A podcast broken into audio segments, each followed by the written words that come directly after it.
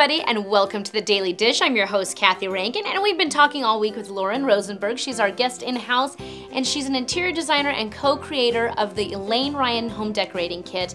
We've had so much fun picking her brain about the best tips and tricks to be your own interior designer, and today we're actually talking about statement pieces. Now, for people out there who just don't have time to think about real interior design, tell us what a statement piece really is. Well, a statement piece is maybe one piece or a few pieces in a room that makes a statement. And that's basically what it is. It makes a statement, whether it's uh, an art statement or maybe it's something whimsical or maybe it's very colorful or loud or something it's it makes a statement and it's it's an expression of you it's a personal touch that's an expression of you Okay, so that's the key. You have to find something that's really going to bring out your own personality. Now, when I think of statement pieces, I, I guess my mind always thinks of a piece of furniture, but the way you describe it, I mean, it could be really anything in the room. It doesn't have to necessarily be furniture. no it doesn't have to be but in this case we have uh, three pieces of furniture that are a set so Right. and now we have a set that is the, a chair an ottoman and a table that are leather covered and they have a you know an interesting shape and they're bright color and that's a statement that makes a statement Right. it doesn't necessarily have to speak to anybody else that's coming in your room none of your friends it's just about you or your family it's a statement about you Now, it, how hard is it to find? Like, uh, definitely, this chair is a statement piece just by the shape alone, and then the bright red color.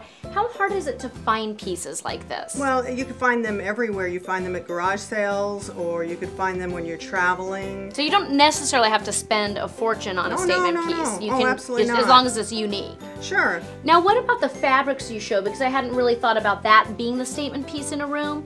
Why do you like to use fabrics for this? Well, look at this fabric. I mean, it's Yeah, like it's an amazing. eyelash fabric. Yeah, I mean, that is in itself a statement. It's so much fun. Yeah. You know. And it's got texture to it as well. That's true. It has a dimension. Mm-hmm. And look at this fabric. I mean, does this make a statement? This is very, very colorful and and bright. Now, so when you're wanting to use a fabric as your actual statement piece, would you would you be able to use it like maybe in the drapes in the room, or so you you're just making something a focal point? Yes, that's right. You you actually could be reupholstering your dining chairs, or you can make a statement statement with using something like this on big pillows hmm. that that stand out. Let's just say you have a neutral colored room. Some mm-hmm. people have neutral colored rooms, and something that you just pops, something Right, that will catches make it your pop. eye.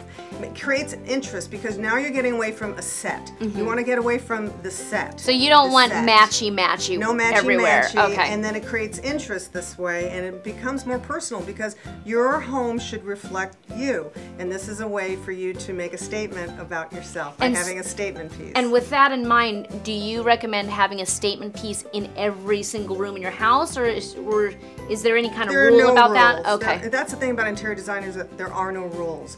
It's really just following the guide so that it becomes the essence of you in your home. And and do you think that people tend to go overboard with statement pieces ever? Can you have too much in one room? Yeah, you can have too much, like so like you don't want to get it too much of cluttered. Yeah, exactly. Yeah. Well, it's great information, and we're gonna have one more day with Lauren in our uh, studio where we get to talk a little bit more about interior design, but definitely some great tips on how you can just put that extra oomph in your room and in your home. So thank you so much for sharing you. with us again, and we'll see you guys on the next Daily Dish.